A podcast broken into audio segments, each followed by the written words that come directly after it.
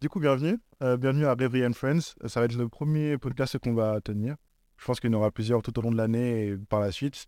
On est là pour vous présenter un maximum de notre vie finalement en tant qu'artiste, ce qui se passe dans nos vies, le process qu'on suit pour nous développer. On est tout au début de notre vie, on est des nourrissons, on va dire. On est en train de marcher et on apprend petit à petit à courir et finalement à partager toute notre vie d'artiste. Donc aujourd'hui, le sujet du jour, ça va être l'art et les réseaux sociaux, donc le lien qu'il y aura entre les deux. Donc la première question, ça va être qu'est-ce que vous pensez à quoi vous fait penser le sujet finalement ? Déjà, je vais me présenter. La plupart des gens qui sont dans la salle me connaissent, mais ceux qui écouteront le podcast par la suite, je ne sais pas. Je suis Artichuka, que je dessine sur iPad.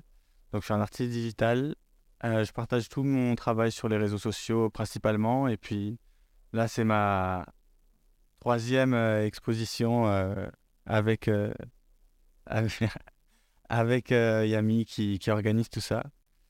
Et ce sujet-là, à quoi il me fait penser en gros à mon quotidien, parce que pour l'instant, je suis un artiste débutant, donc les réseaux sociaux, c'est ma seule plateforme de diffusion, on va dire. Du coup, je vais aussi commencer par me présenter. Je m'appelle Leslie Barbedette, je suis la créatrice de la marque Hybride Officielle, mais je suis encore étudiante à côté. Et du coup, c'est une marque de prêt-à-porter premium. Donc, il y a plein de choses qui sortiront vraiment à partir de 2023, mais je l'ai créée il y a 2 ans. Au courant 2020. Mon rapport avec les réseaux sociaux et par rapport à l'art, en vrai, comme l'a dit Artichuka, c'est que en fait, on est obligé de passer par ces plateformes-là pour essayer de communiquer un maximum et de gagner en visibilité pour nos projets. Donc, c'est un peu tout notre quotidien, quoi. Ouais, clair. Super. Je vais me présenter à mon tour. Je m'appelle Yami, je serai votre présentateur sur la plupart des podcasts, je pense. Je suis assez multidisciplinaire en termes d'art, c'est que j'ai touché à pas mal de choses, la photo, je fais beaucoup de direction artistique aujourd'hui, je suis commencé le set design récemment, je fais des figurines et des peluches, mais j'ai commencé par l'art digital avant de pouvoir produire quoi que ce soit. Personnellement, les réseaux sociaux et l'art, ça me fait surtout penser au fait que on a un gros problème de surreprésentation de l'art sur les réseaux aujourd'hui. C'est qu'avant, quand il y avait un artiste qui voulait produire quelque chose, il était focus 100% sur ce qu'il faisait. Il n'avait pas forcément besoin de la visibilité de ce qu'il y avait à côté. Et il pouvait limite en vivre, ou alors s'il n'en vivait pas, il n'avait pas nécessairement besoin de surexposer son art à vue de tous. Et en mon sens, parfois on perd un peu ce côté purement artistique et on en devient un peu un côté commercial. Et ça nous pose aussi la question de la productivité d'un artiste, c'est qu'il peut vite avoir la pression de devoir tout le temps produire. En tout cas, moi, c'est ce que je ressens, et je ne sais pas si vous, c'est ce que vous ressentez aussi. Oui, il y a beaucoup de bons côtés, en vrai, à pouvoir partager son travail sur les réseaux sociaux. D'un coup, on a une vitrine gratuite qui nous expose aux yeux de tous, mais c'est vrai qu'il y a pas mal de problèmes qui se posent avec ça. Et notamment le lien entre l'artiste et le créateur de contenu, parce que la barrière, elle devient assez difficile à cerner à partir du moment où tu commences à produire. Surtout dans mon cas, peut-être que c'est différent pour les autres, mais moi, je fais de l'art digital. Donc, le lien entre quelqu'un qui fait de l'art digital, quelqu'un qui fait juste du contenu pour les réseaux sociaux, qui fait de la publicité, de la communication, c'est assez faible. Et il y a aussi cette exigence de poster beaucoup, comme tu dis, sur les réseaux sociaux, on voit très bien, on a toutes les stats, on a le retour direct sur notre travail avec les réseaux, et on sait qu'à partir d'un certain moment, si tu postes plus assez régulièrement, tu vois tes statistiques diminuer, il faut être actif en story, donc il faut que tu diversifies aussi tes formats. Je pense que c'est la même chose pour toi, hein.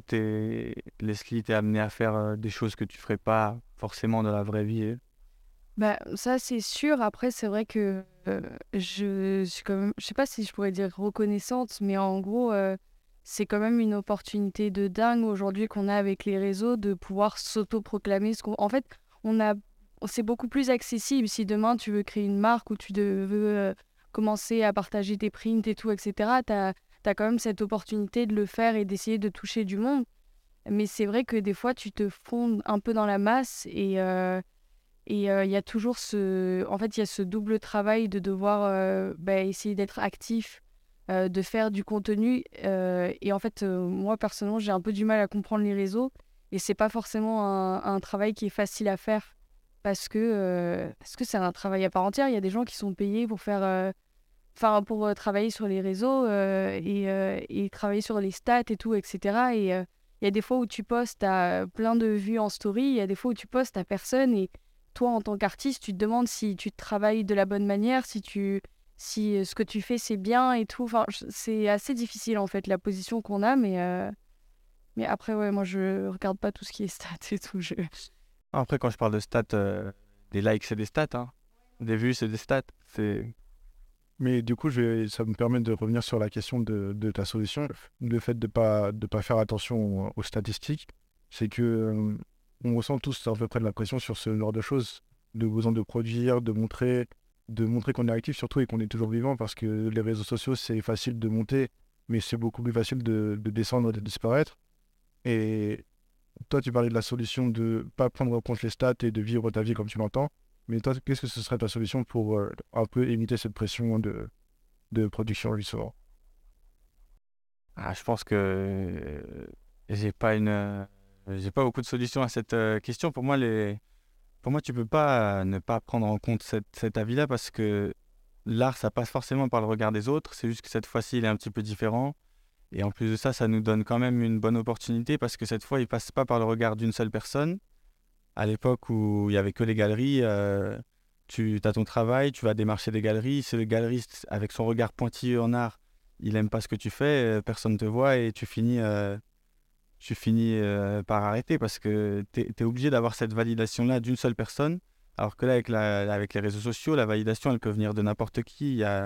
Tout le monde te donne du poids, en fait. Mais je pense que tu ne peux pas te détacher complètement de ce côté statistique, parce que c'est le premier retour que tu as qui te montre si ça plaît, si ce que tu fais c'est intéressant ou pas.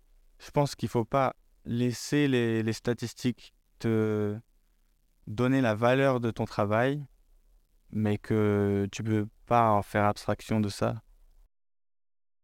En fait, ce n'est pas que je ne prends pas en compte, mais je ne sais pas gérer et jouer avec les stats, en fait. Ouais, j'arrive pas à avoir cette approche-là. Je suis encore... Enfin, je sais pas si c'est vieux jeu ou pas, mais j'arrive pas encore à... Enfin, parce que si quelqu'un envoie un message pour me dire « Ah, j'aime bien ce que tu fais, je suis trop contente », tu vois. Mais c'est vrai que en fait, je suis encore dans une démarche où j'aime bien voir les gens en réel et tout, etc. Et c'est comme... Enfin, typiquement, une expo comme là, avec Reverie, quand tu vois les gens qui viennent... te parler de tes œuvres et tout, etc. En fait, je sais pas, moi, ça a un impact un peu plus important que ce que j'ai via les réseaux. Mais après, forcément, j'essaye de voir aussi ce qui marche le mieux et tout, etc. pour essayer de rester dans ma ligne directive, mais essayer en même temps, de proposer des choses qui plaisent aussi, tu vois. Parce que si je fais des trucs qui plaisent à personne, alors voilà, j'ai aussi envie de partager. Mais ouais, non, c'est... Je suis pas... Enfin, je sais pas, j'ai encore un... Enfin, prendre en compte les stats, pour moi, c'est encore un peu... Peut-être parce que je suis pas connue du tout et que du coup, je me dis que c'est encore très loin. En fait, il y a beaucoup de choses que je ne prends pas en compte aujourd'hui parce que je me dis que à mon stade, c'est pas encore des choses que je dois prendre en compte, en fait. Ok, super intéressant. Je comprends ta démarche de dire où t'es un peu vieux jeu et tout, parce que, étant donné qu'on se connaît très bien, je sais quelles sont tes inspirations, notamment Margiela, où Lia avait une politique de disparition carrément de sa marque et pourtant ça a très bien fonctionné.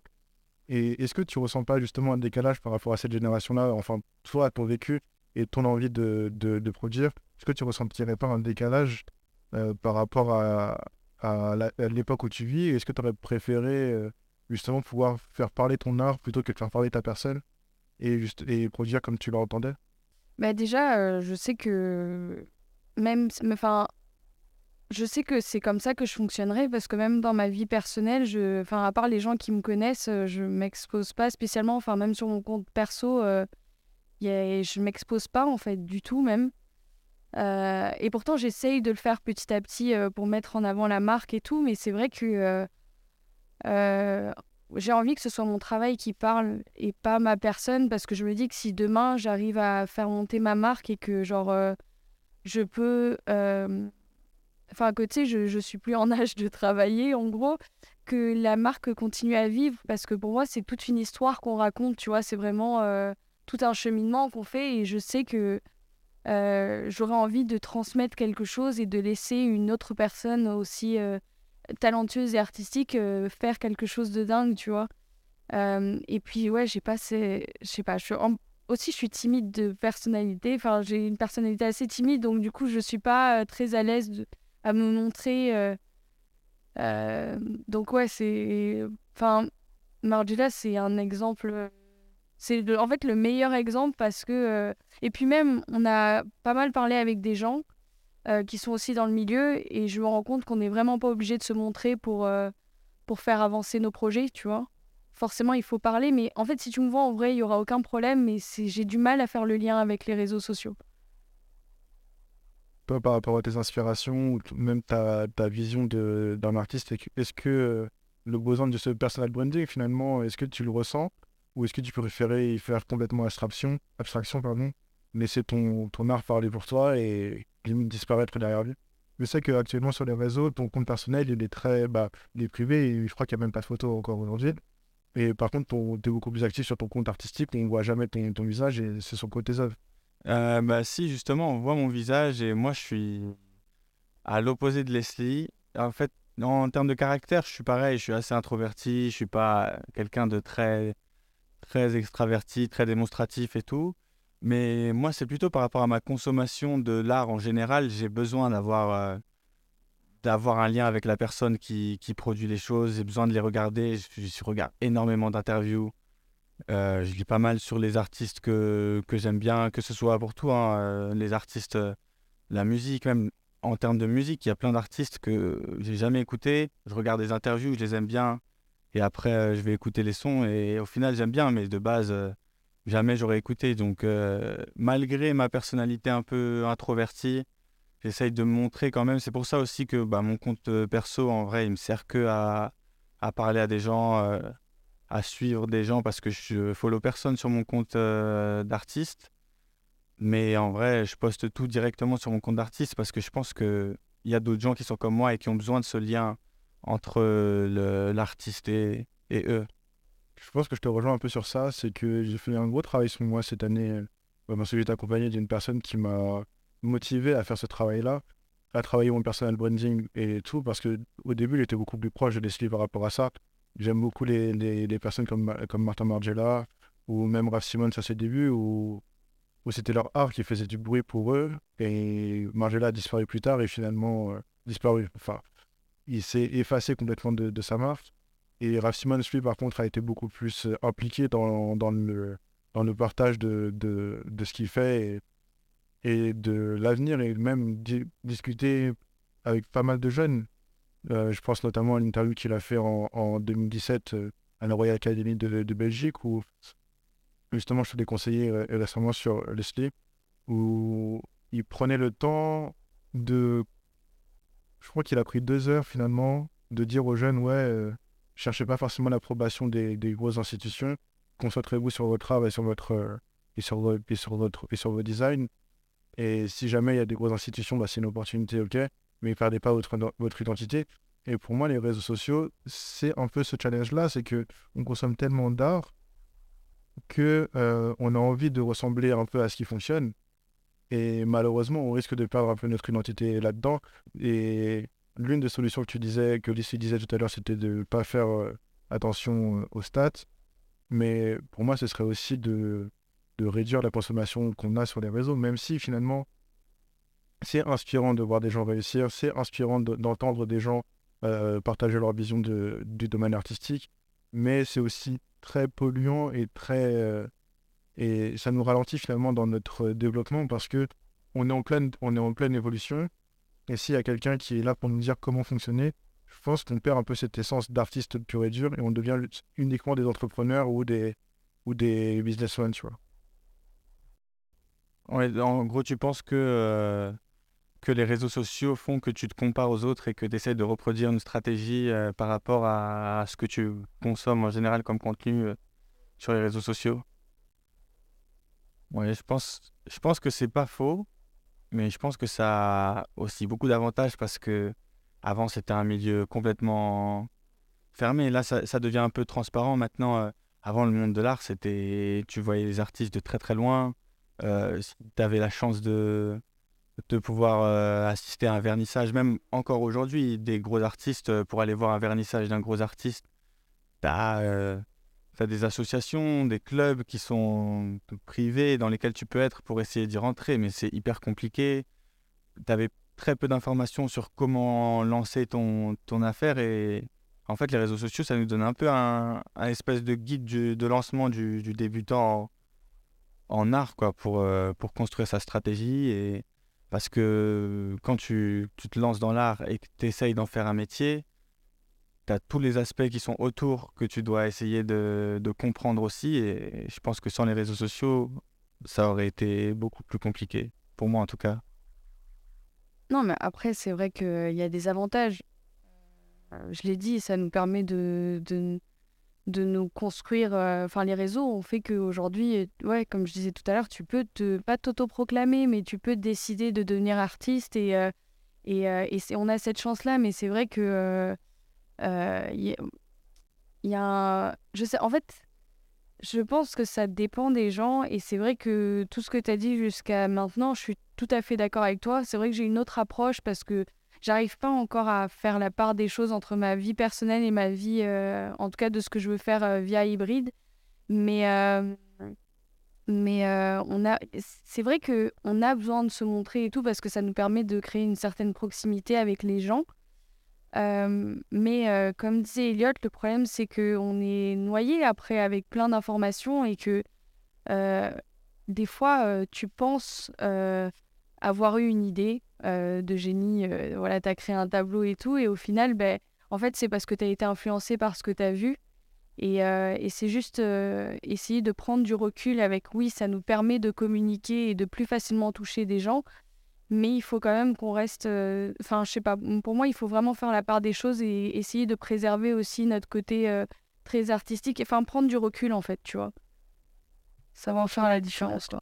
Je trouve que le point de vue autoproclamé est super intéressant par rapport au réseau, parce qu'on voit de plus en plus de DJ autoproclamés, de marques de vêtements, enfin de designers, de fashion designers autoproclamés, et... je vois de plus en plus, pas de médiocrité, parce que je suis personne pour juger le travail des autres, mais une uniformisation, en tout cas, surtout dans les marques de vêtements, où on a beaucoup de personnes qui se lancent en prenant juste un logo, ils le floquent sur un t-shirt en le faisant produire en Chine, et ils s'autoproclament justement fashion designer. Et ça, pour moi, c'est l'un des problèmes des réseaux pour ça, parce que il n'y a plus cette démarche artistique derrière. Ça devient 100% du business, et... c'est un peu ce que je regrette par rapport à il y a peut-être 5-6 ans où justement ces démarches-là étaient beaucoup plus difficiles. Et pourtant, il y avait toujours les réseaux sociaux où tu pouvais gagner ta visibilité. Aujourd'hui, les réseaux, c'est tellement facile et Internet est devenu tellement facile qu'on peut perdre justement en qualité artistique. Oui, non, sur ça, je suis totalement d'accord. Pour moi, le problème, c'est la vitesse. En fait, c'est que les réseaux sociaux, ça va vite. On poste du contenu, 2 jours après, c'est oublié. On a déjà vu autre chose. On voit les autres à côté qui font quelque chose, mais on ne voit pas tout. On voit que la fenêtre qu'ils ont bien voulu ouvrir sur tout ce qu'ils font. Et du coup, on se compare, on veut aller vite. On veut créer une marque de vêtements, on veut que ça aille vite, que ça marche vite.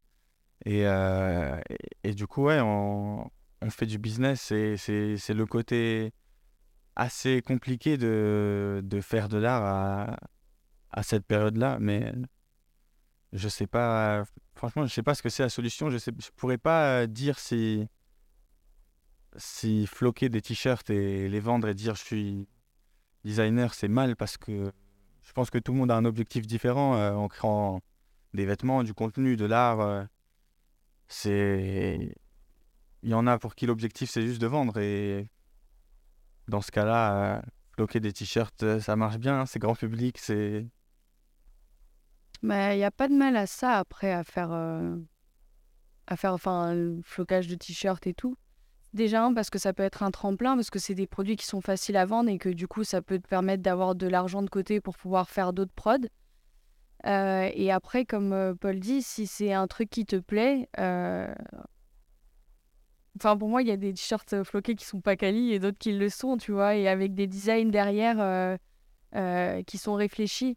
Donc après, c'est juste qu'il y en a qui ont une approche plutôt business et d'autres qui ont une approche plutôt artistique. Mais le truc, c'est que oui, c'est facile de s'auto-proclamer. Et quand toi, en tant qu'artiste, t'aimerais partager une vision et que t'as moins ce côté business, c'est difficile de te faire une place. Après, on va pas se mentir, si tu décides d'être un artiste et que tu veux vivre de ça, il faut que tu apprennes à avoir le côté business. Sinon... Sinon, tu n'y arriveras pas. Enfin, je ne sais pas si tu y arriveras... En tout cas, tu y arriveras difficilement. Parce que aujourd'hui, c'est comme ça que ça marche, tu vois. Enfin, il faut quand même que tu vives de ça, que tu fasses ton business et tout. Mais ouais, non, ça dépend de l'approche que tu as. Mais c'est vrai que comme il y a énormément d'informations maintenant, c'est compliqué un peu de sortir du lot, tu vois. L'approche du business, je la trouve intéressante. Parce qu'on va revenir vers vous tout de suite, c'est qu'Okamudo n'a fait une école d'art ou quoi. Donc d'où vient justement ce côté artistique qu'il y a chez vous? Parce que je me doute que vous ne l'avez pas appris à l'école. Moi, c'est de l'éducation. Hein. J'ai fait pas mal de... J'ai toujours visité beaucoup de musées, beaucoup de galeries. J'ai des parents qui s'intéressent pas mal à la culture en général. Donc, je pense que mon approche de l'art, elle vient de là. Après, je pense pas que l'école, ce soit le seul moyen de se construire en tant qu'artiste. Et justement, on le voit avec les réseaux sociaux, c'est que on a plein, même là, cette semaine, on a vu plein de créatifs qui sont passés à la galerie. Je pense que la plupart, c'était pas des créatifs qui sortaient d'école. C'est des gens qui ont appris sur le tas avec Internet, avec tout ce qu'on a comme ressources aujourd'hui. Et je pense d'ailleurs que c'est pas nouveau en vrai. Même si avant il n'y avait pas des tutos YouTube, mais je pense que les gens ils apprenaient autrement qu'à l'école. Pour moi, j'ai toujours aimé les vêtements, mais je crois que ça vient de ma mère. Parce qu'elle avait essayé de se lancer dans ça plus jeune, mais par rapport à la culture, c'est pas trop dans notre culture. Du côté d'elle, c'est pas trop dans sa culture. Donc quand elle a dit à son père qu'elle voulait... faire une marque de vêtements, on lui a dit va à l'école. Mais du coup, c'est vraiment... Ouais, je crois que c'est parti de ma mère. Après, j'ai toujours aimé ça. Et par contre, j'ai jamais voulu faire une école de mode. Mais je crois qu'en fait, j'avais eu une mauvaise expérience parce que une de mes grandes sœurs a fait une grande école de mode. Et en fait, déjà, ma sœur, ça m'a surpris qu'elle le fasse parce qu'elle n'avait pas spécialement une démarche... Elle n'avait pas la même démarche que la mienne, tu vois. C'était pas forcément une démarche artistique, c'était... Elle trouvait que la mode, c'était cool et elle a voulu faire une école de mode. Et au final, j'ai trouvé qu'elle... en tout cas, de ce qu'elle m'a partagé, elle était très restreinte dans ce qu'elle voulait faire. Et ça ne m'a pas forcément plu. Et je m'étais dit, je peux faire ça à côté. Et autant faire une école de commerce générale comme ça. Je savais que... je faisais un truc général. Et après, je savais que si c'était vraiment quelque chose que j'avais envie de faire, je pouvais le faire de moi-même, en fait. Ok. On va conclure. Qu'est-ce qu'on devrait retenir finalement du lien entre l'art et les réseaux sociaux, surtout par rapport aux jeunes ou les moins jeunes qui nous écoutent et qui voudraient se lancer et qui ont peur justement de cette pression-là? Qu'est-ce que vous leur conseilleriez? Qu'est-ce qu'on devrait retenir? Déjà, je suis pas un maître des réseaux sociaux en vrai. J'ai 300 et quelques abonnés. Je suis pas encore un influenceur, mais je pense que c'est un super bon outil qu'il faut apprendre à l'utiliser et à en utiliser plusieurs surtout parce qu'il y en a plein, avec des formats différents, donc il faut trouver celui qui te convient le plus et puis quand même utiliser les autres parce qu'une fois que tu en as un qui marche un petit peu moins, que l'appli décide de changer, que les gens vont plus dessus, tu te retrouves sans rien. Donc, quand même, toujours tous les utiliser. Par contre, essayer de ne pas trop se mettre la pression par rapport à à la cadence de poste et surtout pas créer pour les réseaux. Je le fais de temps en temps, en vrai, et je suis pas archi fier. Mais quand ça fait longtemps que j'ai pas posté, je me dis bon, il faut que les gens sachent que je suis toujours là, que je dessine toujours. Je fais un post, souvent je dessine, vous allez voir, vous allez sur mon Insta, vous allez voir des dessins en format carré. Je dessine jamais en format carré, à part si c'est que pour les réseaux. Mais je le fais, mais je pense que il faut pas créer pour les réseaux, il faut créer pour créer. Et partager, ça vient après. Non, en vrai, c'est juste prendre du recul.